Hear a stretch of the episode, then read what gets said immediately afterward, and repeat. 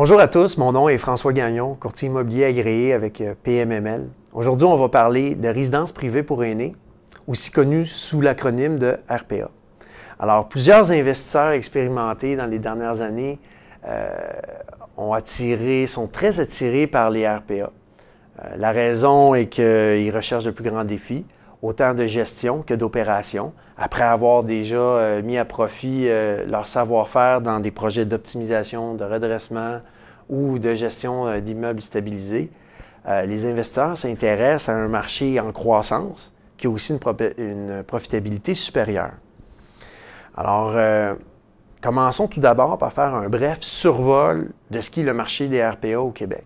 Dans un premier temps, il y a 445 propriétés de 90 places et plus au Québec et 230 de 50 à 89 places. Donc, on a un total de 675 propriétés de 50 logements et plus au Québec. Donc, très beau terrain de jeu pour euh, ceux qui sont à la recherche de plus gros immeubles.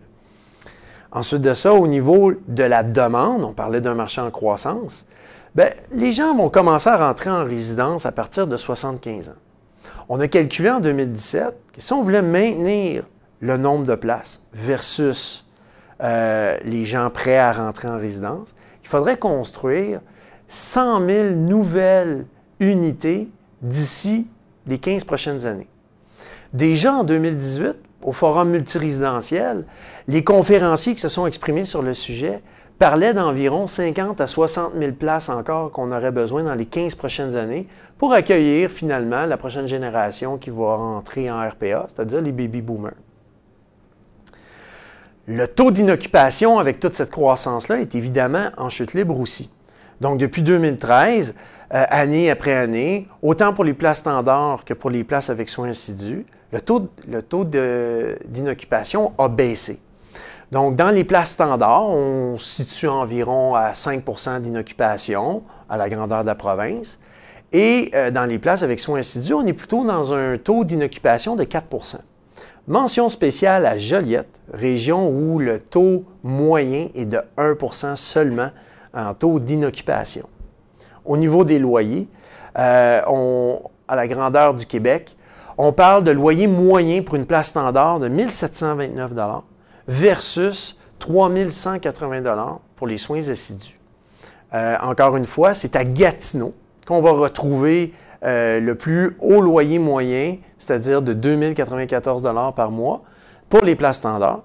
Et pour les places de soins assidus, c'est à Montréal qu'on va trouver euh, le plus haut loyer à 3582 par mois. Donc, dans l'analyse d'un projet RPA, les investisseurs vont regarder évidemment tous les ratios qu'on regarde normalement. Taux de capitalisation, coût par logement, euh, rentabilité sur mise de fonds, rentabilité avec capitalisation. Euh, bref, tous les ratios de profitabilité nécessaires pour identifier la rentabilité de notre projet. Et ensuite de ça, on va regarder aussi deux autres indices propres à l'industrie du RPA, c'est-à-dire le nombre de personnes en âge d'habiter en RPA versus les places disponibles. Ça, ça va former un ratio. Comme par exemple au Québec, euh, si on regarde la province au complet, ben on, calcule une moyenne de 5,8 places disponibles euh, par personne âgée de 75 ans et plus. Autre qu'on va regarder, on va regarder le taux d'attraction. C'est le nombre de personnes en âge d'habiter en résidence versus le nombre, euh, le, nombre, en fait, c'est le nombre de personnes habitant en résidence versus le nombre étant en âge d'habiter en résidence. Donc, le taux d'attraction, euh, comme je le mentionne dans l'article euh, sur les RPA euh, dans le dernier rapport de marché, il faut y faire attention. Ça demeure quand même un indice intéressant. Et puis, fait à noter, euh, le taux d'attraction est trois fois plus élevé au Québec qu'il peut l'être dans le reste du Canada. Donc, au Québec, ça fait partie un peu plus de nos mœurs de se rendre en résidence privée pour aînés lorsqu'on atteint l'âge moyen, c'est-à-dire 87 ans environ, de s'y présenter. Euh, et puis, c'est pas pour rien qu'on a développé aussi une excellente expertise avec le temps, avec les nombreuses entreprises qui s'investissent euh, dans l'industrie depuis les 20-25 dernières années. Prochain point, on va parler d'une profitabilité supérieure. D'entrée de jeu, j'avais parlé de ça. Alors, la rentabilité supérieure va s'identifier euh, principalement grâce à un taux de capitalisation. Le taux de capitalisation d'une transaction va être imputable à la capacité de financement de l'immeuble, le nombre d'unités et puis le, type de bâtiment que ça peut être, évidemment sa localisation, et si l'actif comme tel est prisé par euh, est, prisé, puis s'il est rare aussi sur le marché. Tout ça va contribuer à faire diminuer ou augmenter le taux de capitalisation. On va aussi, selon les critères que j'ai nommés, classer les, euh, RPA soit en catégorie A ou en catégorie B.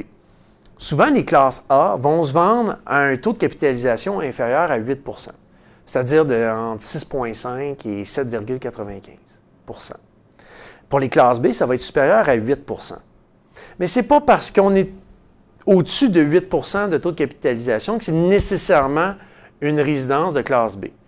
Euh, si on peut être au-dessus de 8 ou de 9% de taux de capitalisation dans une résidence euh, qui exige beaucoup de soins, que l'opération est plus lourde, euh, où l'expérience requise est vraiment supérieure, donc le risque est supérieur et le taux de capitalisation, évidemment, va suivre la parade et va être beaucoup plus élevé pour traduire le risque. Ensuite de ça, au niveau des rendements sur liquidité, normalement, une RPA va générer un minimum de 10% de rendement sur liquidité. Et puis, euh, tout dépendant du, nombre de places avec soins ou encore de la lourdeur d'opération, euh, on peut s'attendre à une profitabilité supérieure sur euh, mise de fonds. Alors, si on fait le tour un peu du marché, on réalise que les investisseurs qui vont aller du côté du RPA le font pour avoir accès à de plus grands immeubles, à des défis supérieurs évidemment, à des grands ensembles immobiliers pouvant aller jusqu'à 800, voire même 1000 unités. Et puis, souvent, en RPA, on va avoir accès à des immeubles beaucoup plus récents qui ont été construits dans les années 2000 et beaucoup aussi dans les années 2010 et plus.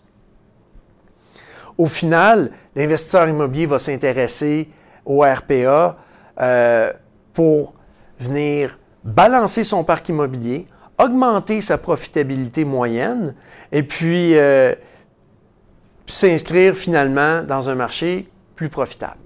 Alors, j'espère que vous avez aimé euh, la dernière capsule. Euh, vous pouvez la partager avec vos collègues, partenaires d'affaires ou même avec les gens qui œuvrent dans le secteur. Et puis, on aura l'occasion d'en reparler très bientôt. Mon nom est François Gagnon. Je vous souhaite une très belle journée. Au revoir.